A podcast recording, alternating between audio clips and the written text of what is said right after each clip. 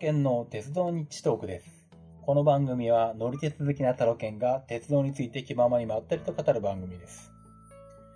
えー、ずいぶん間が空いてしまいまして、えー今年初めての配信になりますが、えー今年もよろしくお願いします。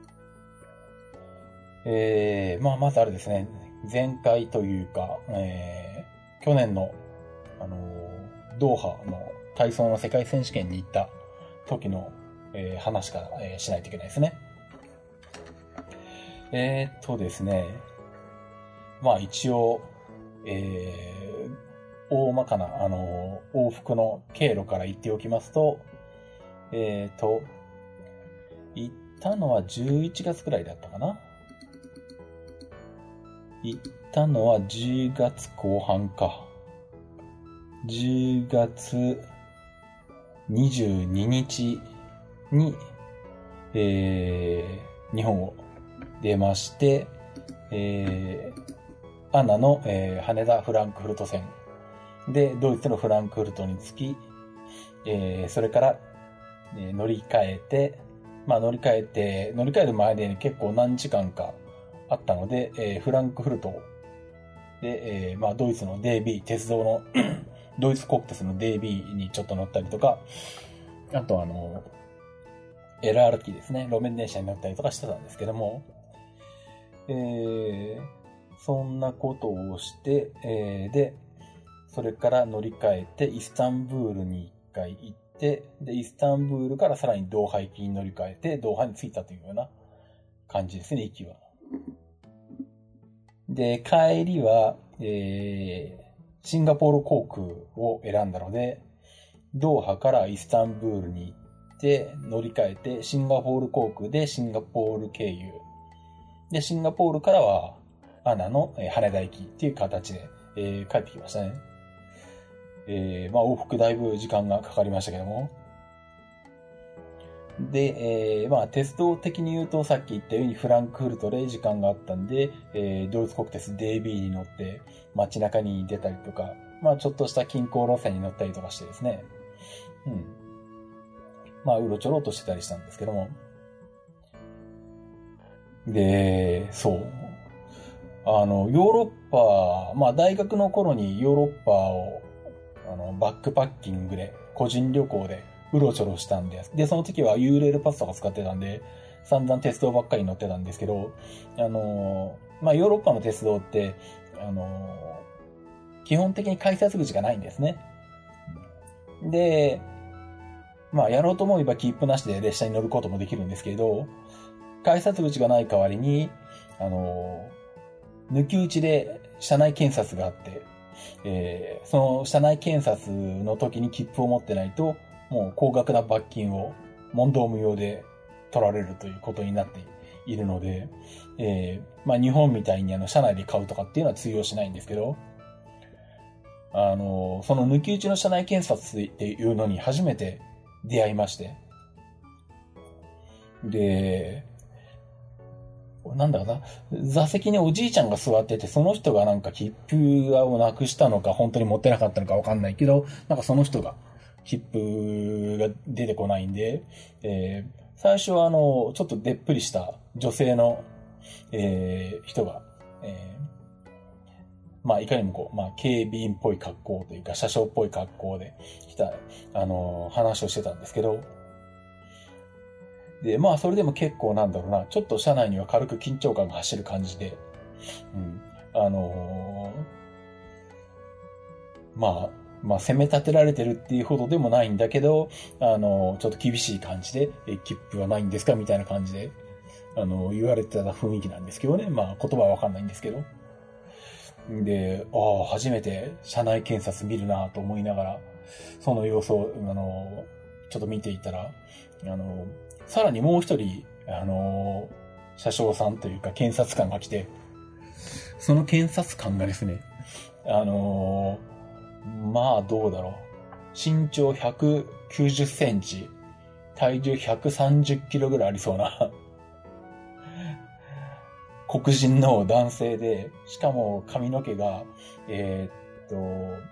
ピンクとグリーンと黄色とブルーとなんか5色にこう、塗り分けられてて、あの、体型的にはもうお腹もボコンって出てる感じで、うん。あの、ヨーロッパの車内検察、こんな怖いんだと思ってるのは、初めてというか、初めて見て、こん、こんな人に来たら、あの、払わざるを得ないよねっていうぐらい、あの、強烈、強烈な人が来ましたね。うん。なので、あの、くれぐれもヨーロッパでは、あの、切符なしで列車に乗るようなことはしない方がいいですね。おそらく、本当にそれで切符持ってないと、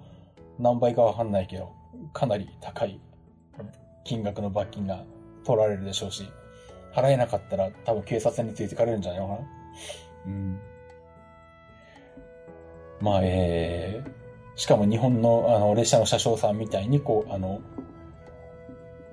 か弱い感じ、か弱くはないけど、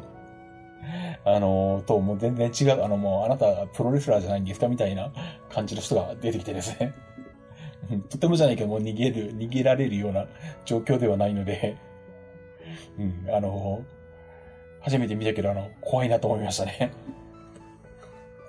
なので、ヨーロッパ全般的に、あの、基本的にそういうふうに、車内で買うっていうのは、あの、認められてないので、あの、ぜひ、あの、行く機会があったらね、あの、切符は、あの、ちゃんと買って、で、すぐ出せるところに持っておくっていうのは大事ですね。はい。で、まあ、そんな感じで DB に乗ってたりとか、あとは、まあ、フランクフルト市内のトラムですね。LRT に乗って、えー、ちょっと、うろちょろしてみたりとかして、フランクフルトもかなりあの、街中でいろんなところに、えー、路面電車が走ってまして、もう、系統もすごいあるし、路線もすごいあるし、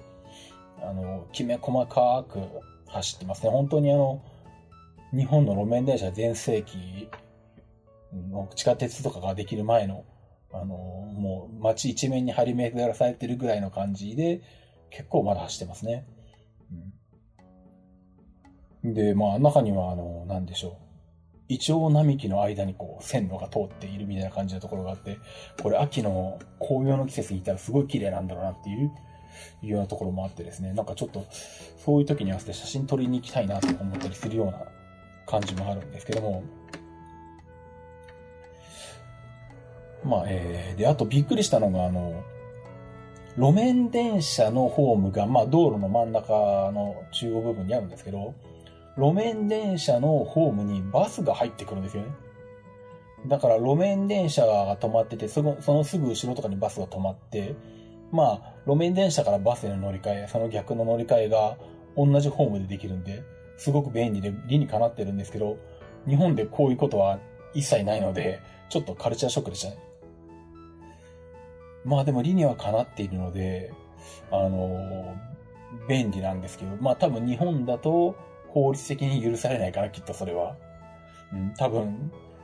国交省が認めないと思うんですけどね。うん、でもこれは、あの、バスと路面電車の乗り継ぎってことを考えると、まあちょっと、考えてみてもいいんじゃないかなっていうぐらい、ちょっと、あの、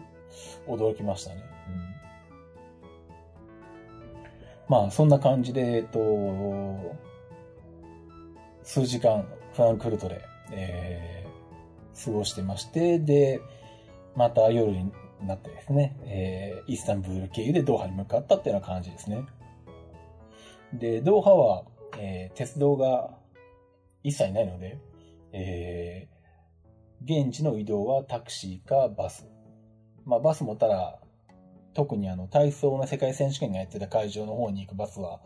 全然本数がなくて、えー、まあ、不不便なので、で、特にまた試合も終わるの遅い時間のことが結構多かったので、もうバスがなかったりとかしてたので、まあ、ほぼタクシーでしたね。で、ほぼ、ほぼウーバーで呼んで、ウーバーで乗ってたんね、非常にその辺が楽で、うん、やっぱりこれ iPhone で今の場所を指して、で、もうそこで値段も決まって、えー、クレジットカード決済で Apple Pay で支払われて、えー、ほぼ運転手さんと、えー、言葉を交わす必要もないっていうのは、やっぱ海外に行くと Uber ってのは便利だなと思いますよね。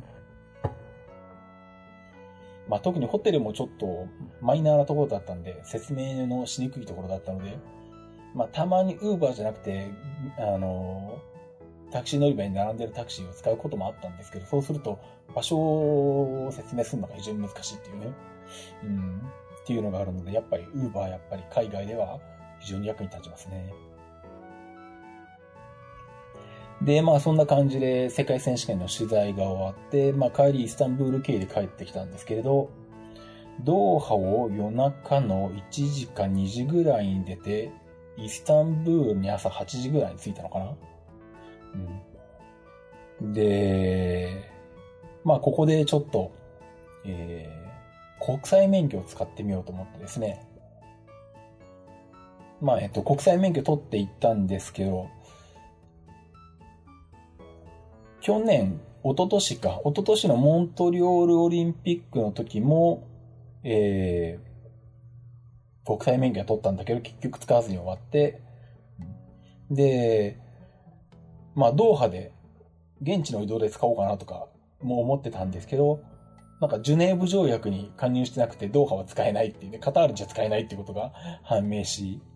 で、あとそうしたらまあ、行きのフランクフルトで、レンタカー借りて運転してみるか、イスタンブールで運転するかどっちかなんですけど、やっぱりまあ、ドイツの方は日本並みの物価なんで、あんまり安くないんですね。で、イスタンブールの方が、あの、物価が安いんで、タクシー代も安いもんですから、まあ、イスタンブールで、えー、車借りまして、えー、まあ、右ハンドルも初めてだし、海外での運転運転も初めてなんですけど、まあ一応なんとか、あのー、運転はしてきました。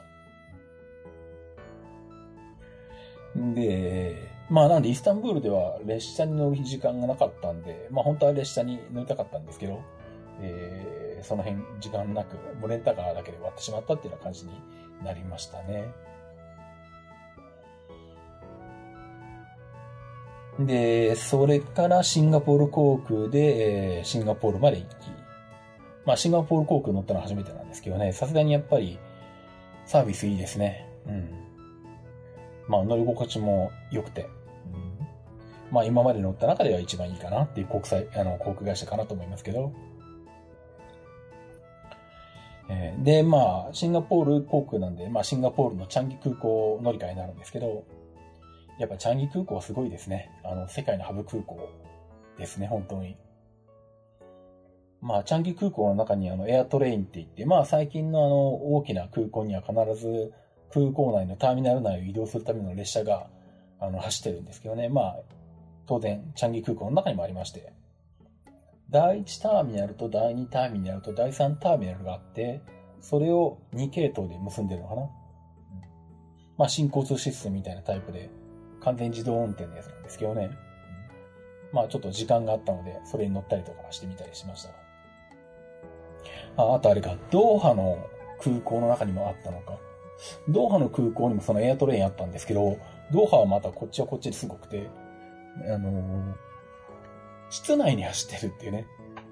2階建ての建物で吹き抜けになっていて、その2階のところの屋内のところにそのエアトレインが走ってるっていう風になっててですね。まあこれはちょっとあの気がつくのも遅かったんで乗る機会がなかったんですけど、うん。さすがお金かけてるねっていう感じはありますね。で、えー、っと、まあそんな形でですね、えー、まあドーハの方は行ってきました。で、あとですね、まあ、ちまちまとその後も取材とかはあったんですけど、まあ、鉄道関係ではそんなに取り立ててっていうものはなかったかな。まあ、ドーハから帰ってきて中2日で、あの、ツールド沖縄の中継に行ったりとかしたんですけどね。まあでもこれは飛行機で往復してるんで、アナで往復してるんで、まあ、うん。鉄道的にはまあ、どうということもないですし、まあ、あとは東京とか、まあ、高崎とかは定番なんで、まあ、ちまちま行ったりはしてますけれど、まあ、取り立ててこれというものはまあ、ないか。ですかね。あ、あれかな、1月に審判講習を受けてきて、体操の審判講習なんですけどね。うん。それが神戸にあったので、神戸に2泊3日で行ってきましたね。往復は新幹線のプラット小玉で、えー、プラット小玉じゃないや、えー、エクスプレス予約の、えー、小玉グリーンハヤトク、えー、静岡から新大阪までだと、もはや光の指定とか使うよりも、あの、小玉グリーンハヤトクの方が安いんですね。クリーン、小玉グリーンハヤトクだと9000円で乗れるんで、まあその代わりあの、1時間に1本しかない新大阪行きの、あの、小玉にずっと乗り続けなきゃいけないんですけど、まあそれでもグリーン車ですし、うん。まあ時間があれば、そっちの方がお得感があるので、まあ往復ともそれで、えー、行ってきまして。あとは現地は神戸にホテルを取ってて、で、まあとある大学の中で講習をやったんですけど、まあそれが最寄りが阪急なんで、えー、まあ神戸のあたりから阪急使って、まあ2日ぐらい、その大学のところまで通ったみたいな。そんな感じでしたかね。うん。まあ、それぐらいかな。うん。まあ、あとは、まあ、何かイベントごととか、取材とかで、まあ、東京を往復した。東京まで往復した。まあ、それは青春18だったりとか、新幹線とかいろいろあったんですけども、まあ、取り立てて、えっ、ー、と、まあ、これっていうのはないんですが、えー、まあ、この後ですね、今週末になるんですけれど、えー、まあ、体操の取材が、今シーズンの取材が始まりまして、えー、一発目がですね、山口なんですね。えー、まあ、去年、一昨年ぐらいは散々自転車のロード中継で、えー、山口行ったんですけれども、今回はあの、今年に限って言うと、体操が山口が2回もあるっていうですね。うん、で、しかもなんだ、鹿児島も2回行くんだよな。体操で1回インターハイで行って、で、来年の国体が鹿児島なんで、そのプレ大会の自転車レース、ロードレースの中継が鹿児島であるんで、あのー、鹿児島も今年2回行くんですけどまあ、えー、そんな感じで、まあ今週末山口に行くんですけど、まあ、どういう風に行こうかなと思って、まあ、なるべく出費を抑えたいんで、えー、いろいろ考えてですね。まあ、程度往復はやっぱりユナイテッドのマイレージを使って穴で往復しようかなと思うんですけど、まあ、山口、えー、違うな。で、しかも最初は、えー、福岡に入るんですね。ちょっと用事があって。なんで、まあ、羽田に行ってもいいんですけれど、まあ、羽田ばっかり行くのも芸がないというか、あの、まあ、反対方向になりますし、うん。まあ、たまには違った方から行ってみようかなと思ってですね、えっ、ー、と、今回行きに行くのは、なえっ、ー、と、名古屋のあの、中部国際空港から、えー、行きます。なんで、中部国際空港から穴で福岡空港に飛ぶっていう形で、で、中部国際空港までは、えー、青春18があるので、青春18切符で金山まで行って、金山からまあ名鉄のミュース会かな。うん、あれで中部国際空港まで行こうかなと思ってますね。で、福岡で一泊して、まあ、翌日福岡でちょっと用事があって、で、その後、えー、その日のうちに山口に多分新幹線で移動して、で、えー、まあ出発するのが、えっと、3月22日なんですけどね、福岡に出発するのが。うん。で、翌23日土曜日が福岡で、で、その日の夜に、えー、山口に着いて、まあ、山口で、えー、泊まりまして、で、24日日曜日が高校選抜の取材ということになってます。まあ、高校選抜は1日だけなので、まあ、それで取材終わるんですけど、で、まあ、山口の方、大体山口線、小野田線、宇部線とか大体乗ったんで、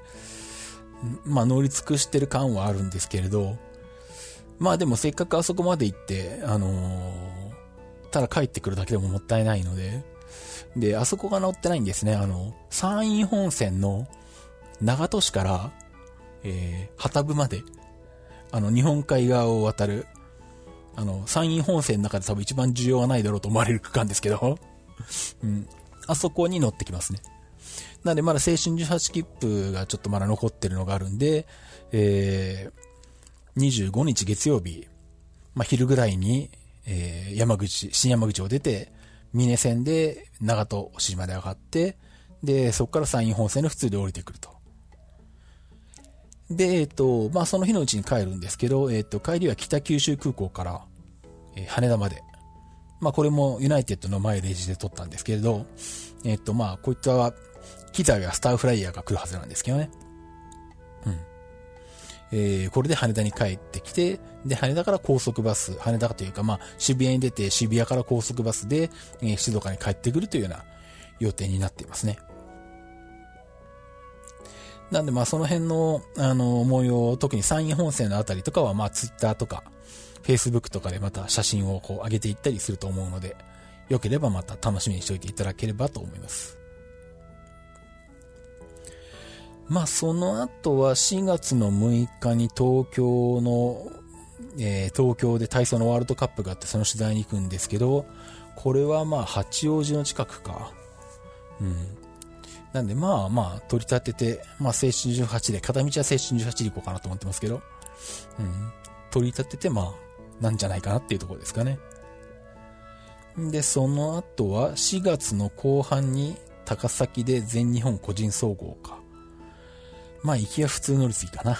新幹線高いので。うん。まあ、えっ、と、帰りはまあ、ちょっと帰りに、えー、横浜で用事があるので、えー、途中で泊まりつつ横浜に寄って新幹線で帰ってくるのかなっていう感じになりますけども、えー、まあ、ここも取り立ってて、まあ、鉄道的には、えー、特筆すべきところは多分ないんじゃないかなと思いますね。で、あと、まあ、ざっくり今年の予定を言っていくと、えー、っと、自転車のロードレースの中継が始まるのは、ツールド熊野からで、おそらく5月、違うな。ん？これは6月か。5月か。5月の29日に静岡を出発して、まあ、新幹線で名古屋まで行って、え、ワイドビュー南紀で、えー、新宮まで行き、で、まあ、6月2日の日曜日に終わると思うんで、まあ、終わったらまた南紀で帰ってくるっていうようなパターンになると思いますね。その後は6月後半にまた高崎で体操があるのか。まあ高崎はまあ多分、えー、これも青春、あ、青春18はないかな、この時は。まあ普通で、まあせいぜい普通でしたのグリーン乗り継ぎで、乗り継ぎっていうかね、グリーン車で行くぐらいになるとは思うんですけどね。で、まあ8月になってくるとバタバタとはするんですけど、8月に、えー、インターハイがあって、えー、それが鹿児島と。で、えー、これが7月の30ぐらいから、えー、まあ大会自体は7月31、8月1日、8月2日の3日間なんですけどね。まあその前後、えー、を使って、まあ、ちょっと九州の方に行ってこようと思ってます。で、2週明けて横浜で全日本ジュニア。で、島野鈴鹿と全日本ジュニアが1日被ってるから、今年はひょっとしたら島野鈴鹿には行かないかもしれないので、そうすると、えー、全日本ジュニアの翌週に、えー、インカレが、体操のインカレがあるんですけど、それがまた山口ということで、また山口に行くということになりそうですね。まあ、ホテルは取ってあるんですけど、この辺の行き帰りの工程はまだ決めてないんでどうなるかわからないんですが。で、ひょっとしたらインカレが終わって直接、まあこれ行くかどうかわかんないんですけど、あの体操の中学生の大会の全国大会っていうのがあって、まあ全国、全国中学校体育大会っていうので、まあ楽して全中ってよく言うんですけど、全中にまだ取材に行ったことがないので、できたら行きたいなとは思っているんですが、これが京都なんですね。なので山口からちょ、ひょっとしたらちょ京都に直行するみたいな形になるかもしれないです。で、その翌週が、えー、っと、これは、全日本シニアなのか。また体操で。うん。これは福井ですね。福井は例によって、あの、北陸観光フリーキップだったっけ？名前がまだ、うん、毎回名前忘れてますけど、あれで行こうかなと、あれが一番安いんであれで行こうかなと思ってます。で、その翌週に、えー、国体の、来年の国体のプレ大会で、えー、ロードレース、都道府県大会が鹿児島であるので 鹿児島に行くと。いうことなんで、8月から9月までの予定がえらいことになってますね。で、さらに9月の後半に、えー、国体があるので、まあ多分そこのロードレースの中継行くと思うんで、9月の28、29に、えー、つくばに行って、で、世界選手権今年も行くんですけれど、えー、今年の体操の世界選手権はドイツのシュツットガルトなんですね。で、大会は10月4日からスタートなんですけど、まあ少なくとも2日前にはついておきたいんで、10月2日に、えー、はシュツットガルトに入っていたいよと。で、そうするともう、9月29日日曜日のつくばが終わった後、一回静岡に帰ってきたとしても、中1日ぐらいでもう、また羽田に行かなきゃいけないので、もうそれだったら、あの、もう直接行ってしまえということでですね。まあ実はこれマイレージでもうチケット取っちゃったんですけど、えー、9月29日の夜から、えー、もうドイツに向かうという予定になってます。で、去年の、えー、ドーハに行く時に乗ったのと全く同じ、え29日の夜中の12時ちょっと過ぎに日本を出発する ANA のフランクフルト駅に乗ってですね。うん、本当はあの、同じ便はあんまり乗りたくなかったんですけど、なんか違うやつに乗りたかったんですけど、せっかくなんで。うん、でもまあ、あのー、最初見てたらウィーン線が出てたんだけど、いっぱいになったのか、あのー、選択肢の中に出てこなくてですね、そのマイレージで無料で取れるし、あの、乗り継ぎパターンでですね。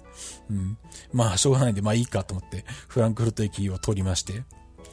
で、まだ大会が始まるまでちょっと日数があって、えー、まあ、どこか、えー、他のところにもちょっと寄りたいなと思いまして。で、西ヨーロッパは学生の頃にほぼ行ったので、まあ、いいかなと。で、東ヨーロッパが全然行ってないんで、東ヨーロッパどっか行きたいなと思ったんですよね。うん。で、ただ、えー、北の方の国に行くと寒いので、もう10月なので、南の方に行きたいなと思って、えー、最終的に、で、しかも物価の安いとこね。あのー、去年の世界選手権のドーハが、あの、現地の物価が安いんで、あの、意外と食費とか助かったっていう、むしろ日本で生活している食費はかかってないみたいなことになってたので、ドイツとかでいると、あのー、かなり高くつくと思うんで、あの、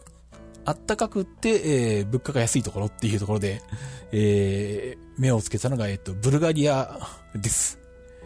なので、えー、世界選手権が始まる前にブルガリアに2泊します。まあ、ブルガリアの首都のソフィアですね。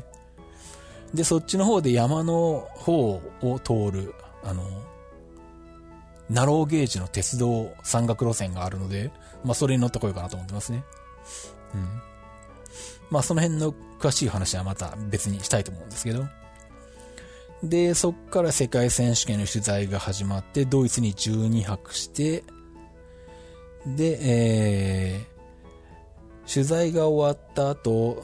鉄道で、えー、デンマークのコペンハーゲンまで移動して、えー、コペンハーゲンから帰りの便は、えー、インドのデリー経由で帰ってきます。まあこれもあの、いくつかある選択肢の中から見てたら、あの、デリー経由となって、まあインド行ったことないからちょっとこれで行ってみようかなと思ってですね。まためちゃめちゃ遠回りになるんですけどね。うん。デリーに朝の7時半ぐらいに着いて、当日同じ日の夜中の2時ぐらいに出発するのかなデリーから日本はまあ ANA なんですけど、アナなんですけど、うん。コペンハーゲンからデリーまではエアインディアか。で、ここでもまたちょっと鉄道に乗ってこないかなと思って今、調べてる最中なんですけど、まだこの辺はあのはっきりしてないですね。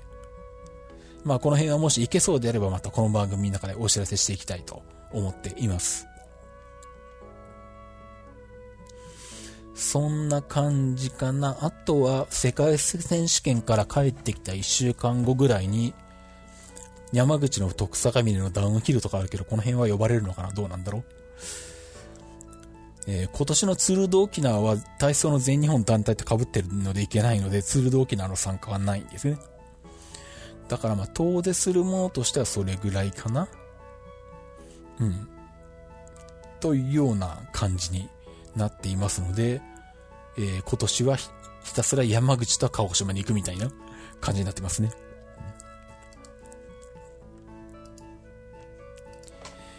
まあ、そんな感じでですね。また、あの、で、せっかく鹿児島に2回行くんで、えー、JR の、JR 九州の乗ってない区間をちょっとまとめてガッと乗ってこようかなと思ってるんで、その辺も今計画を立てています。まあ、えー、っと、JR 全国の JR で7割、8割ぐらいは乗ったことになるのかな、トータル。なんですけど、一番乗車率が低いのが九州なんですね。まあ、特に九州新幹線乗ってないっていうのがでかいんですけど、うん、なのでその辺をちょっとあの、いっぺんにこうガーッと乗ってこようと思ってるんで、この2回鹿児島に行くのを使ってですね、あの、その辺を、えー、乗り潰しをしていきたいなと思ってますけど、まあその辺もまたおいおいお話ししていきたいなと思います。えっ、ー、と、そんな感じで、えっ、と、まあ去年のドーハと、まあこれから行く山口の話でした。それではキップシのコーナーに行きたいと思います。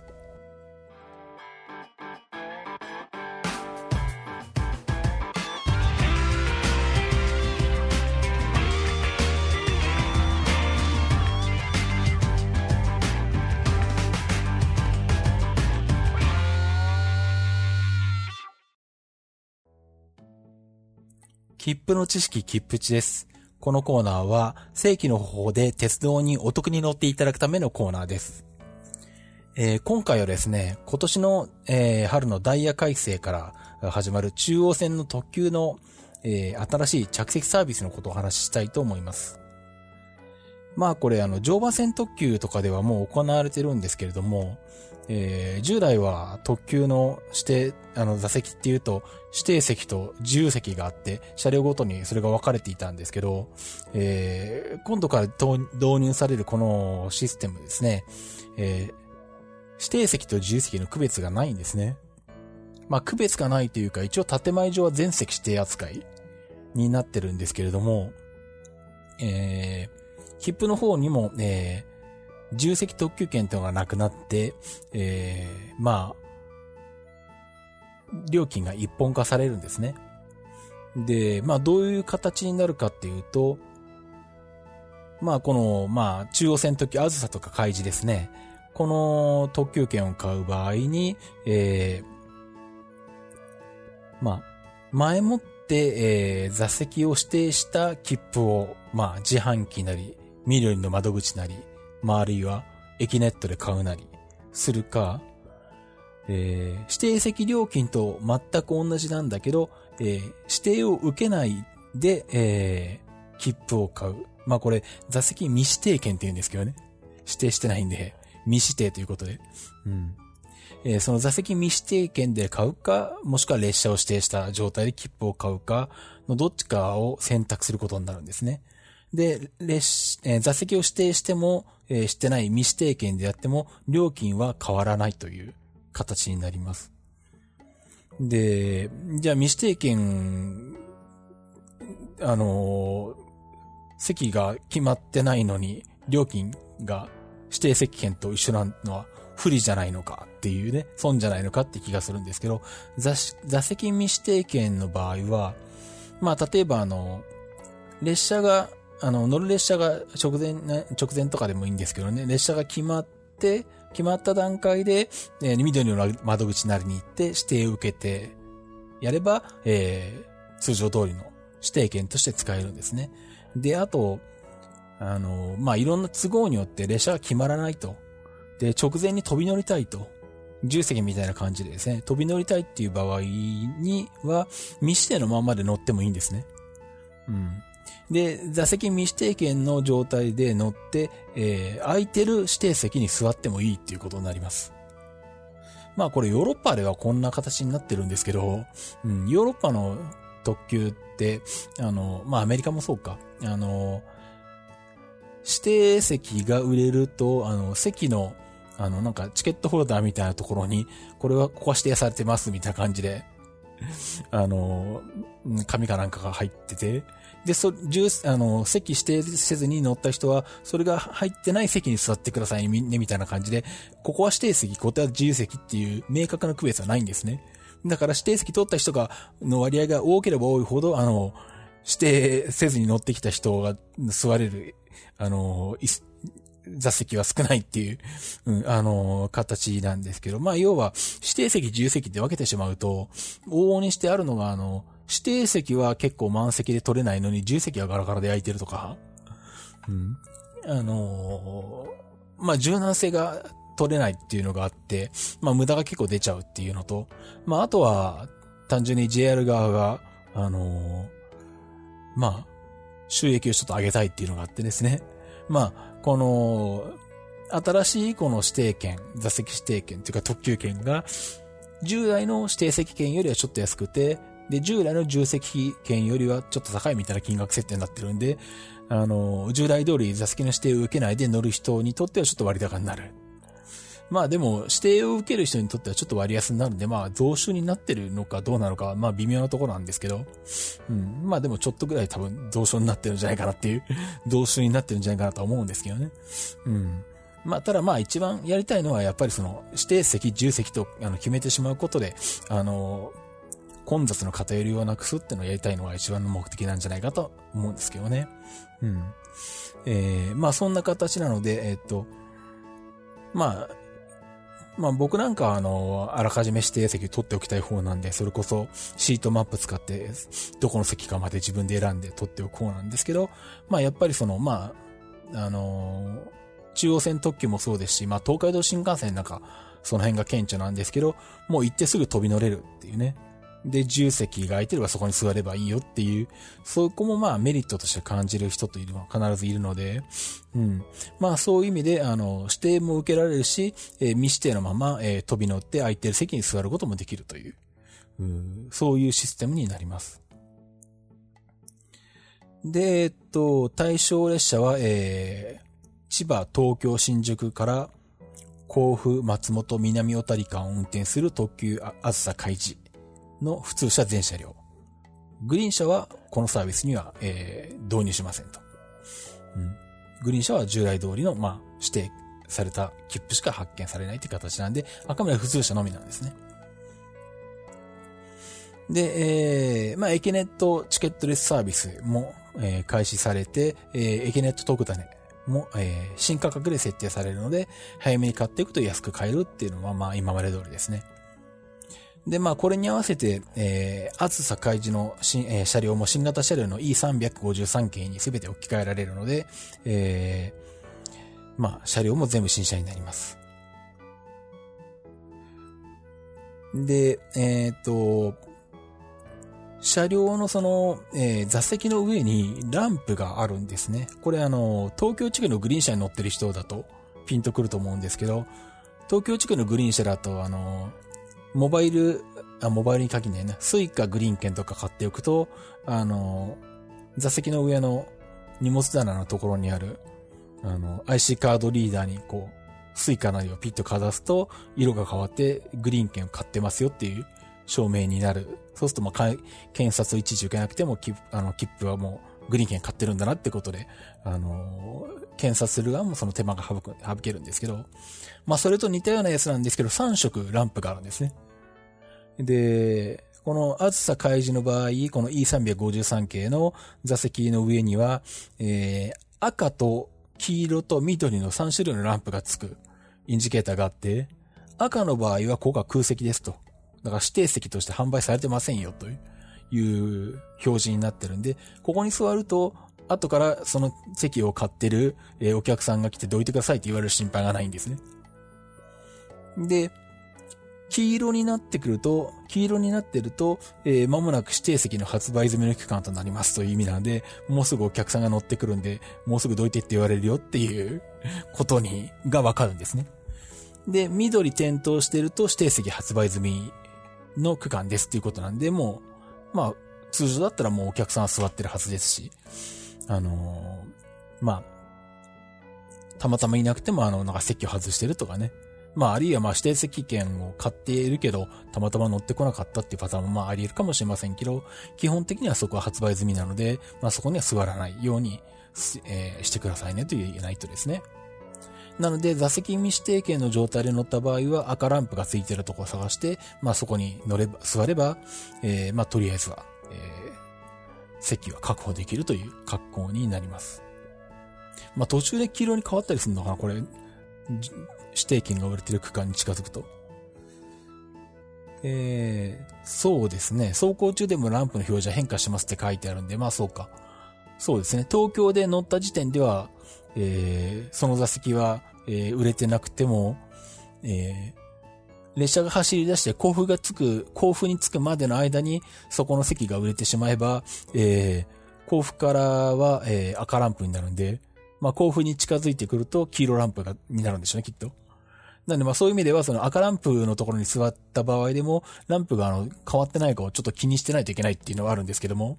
うん。まあ運よくまあずっと赤ランプのままだったらそのまま座っていけるって格好になりますね。で、あと、これも、えー、東京近辺の、えー、グリーン券と同じような仕組みなんですけど、えー、事前購入した場合と、車内で購入した場合で特急料金に、あの、金額差があります。えー、車内で買うと260円高くなりますね。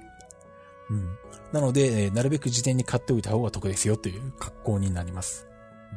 なんで、これまでだと、あの、とりあえず、乗車券だけ買っておいて、えー、特急の自由席に飛び乗って、車内で車掌さんから自由席特急券を買えばいいやっていうやり方でも金額差はなかったんですけど、今回からそれをやると、えー、260円高く取られると。いうことなんで、まあ、事前購入推奨という形になってますね。で、まあ、特急料金の設定もちょっと若干変わってるんで、えー、まあ、近距離は、えっ、と、50キロまでだと事前料金で750円なのか。100キロまで1000円、150キロまで1550円。えっ、と、あとは100キロ刻みであって400キロまでで2850円。うん。というような感じなんで、まあちょっと、距離によって若干割安だったり割高だったり、今までの料金とはちょっと変わってはくるんですけども。で、えっ、と、エキネットチケットレス割引で買うと、まあ、それがさらに安くなるような、えー、設定になってますね。で、まあ、こういう形で、え自由席と指定席を区別しないやり方は、どうも JR 東日本は今後も進めたいみたいなんで、えー、おそらくこの流れでいくと東海道線の、えー、踊り子なんかでも導入されるんじゃないかかっていうのがもっぱらの噂、予想になってます。まあでも確かにあのー、そうなんですよね。まあ、新幹線の小玉なんかでも結構指定席はいっぱいだけど、自由席は余裕で空いてるとか結構あったりするんで、まあ、この方が合理的といえば合理的なのかなっていう気もしないではないですね。うん。なんで、まあ、ね、普段から重席特急券ばっかり使ってる人にとってはちょっと値上げ感があるんで、必ずしもお得というわけでもないんですけれど、うん、まあ、そういう意味では、まあ、一つの方向性としてありなのかなっていう感じはするので、まあ、あの、この使い方に、まあ、慣れてしまえば、あの、まあ、これこれで便利なんじゃないかなと思います。まあ、えっと、最初の方にも言ったように、これ常磐線の特急でも導入されているんで、まあ、日立や時はでももうこれは、えー、導入されてますんで、まあ、その辺乗ったことがある方は、まあね、お馴染みじゃないかと思いますね。なんでまあ、そんな形で、あずさ、開示の、えー、特急券の、まあ、購入方法と使い方が変わりますんで、まあ、その辺も含めてですね、まあ、どういう買い方をしたらお得なのかとかですね。えー、まあ、その辺を、えー、よく考えて、まあ、使っていただければと思いますね。まあ僕はしばらくはあずさには乗る機会はないのかな。うーん、あんまりないかもしれないんですけど。まあでも、どっかでちょっとね、この仕組みを試してみたいかなっていうのはちょっとありますね。うん。まあ、そんな感じで、えー、3月16日から、えー、ダイヤ改正された、まあ、JR で、えー、新しく始まった中央線の、えー、特急の、えー、新しい座席サービスというのを紹介させていただきました。では、えー、エンディングに行きたいと思います。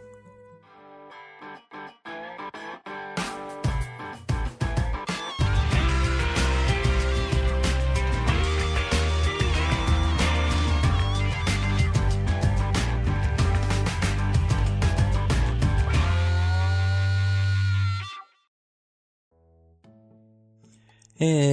エンディングです。えー、まあさっきもちょっとお話しましたけど、えー、今週末の山口の体操の取材ですね。えー、まあ、実は中部国際空港、セントレアは行ったことはあるんですけど、そっからちゃんと飛行機に乗ったり降りたりとかしたことがないので、まあ、初、初ですね。うん。あの、ちゃんと、あの、飛行機に乗り降りするっていう使い方は初めてになりますね。うん。で、青春18で、まあ、行くんで、あの、列、あの、飛行機に乗るのが遅いんですね。5時ぐらいだったかなうん。結構遅めなんで、まあ、静岡昼ぐらいに出ても、まあ行けるんで、まあ、青春18切符も、まあ他のところでも使うので、あの、1枚買ってやるんで、まあ、そこも青春18で行こうかなと思ってるんですけど、あの竹豊線で行けないんかなと思ってですね、最初。特に電化されてから竹豊線まだ乗ったことがないので、竹豊線で行って、そっからバスとかなんとか行けないのかなと思って調べてみたんですけど、まあバスはあることはあって行けなくはないんですけど、ちょっと時間がだいぶかかるのと、なんかバスに乗ってもなんかバスが高そうで、名鉄で行くのとそんなに変わらなさそうなので まあ、あのー、まあ、今回はま、いっか、ということでね。あの、かな、あの金山からま、素直にあの、あの、名鉄に乗っていこうかなと思ってますけどね。うん。まあね、静岡から、まあ本当は静岡空港から行けると一番いいんですけど、国内線は、あの、あんまり選択肢がないので、うん。で、時間帯的にもそんなに、便利な時間じゃなかったりすることもあるので、まあどうしても、羽田か、えー、まあ中部か、みたいな話になってくるんですけどね。うん。まあでもあれなんですね。一応なんだ。FDA、富士ドリームエアラインが今年の春から静岡空港北九州っていう路線を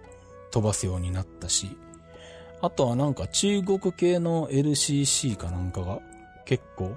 中国船を飛ばしてくるみたいな話になってるんで、まあ、前よりはだいぶ選択肢は増えるみたいなんですけどね。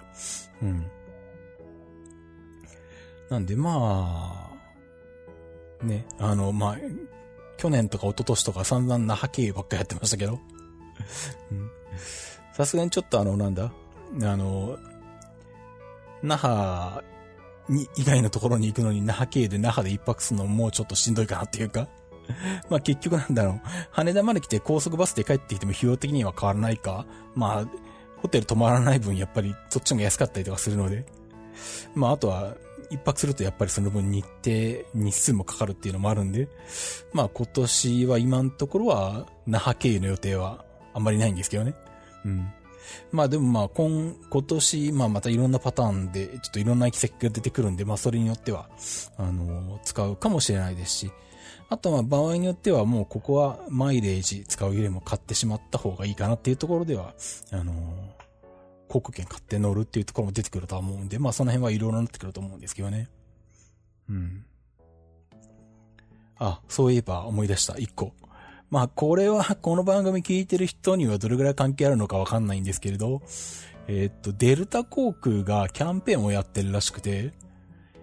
えー、日本の国内線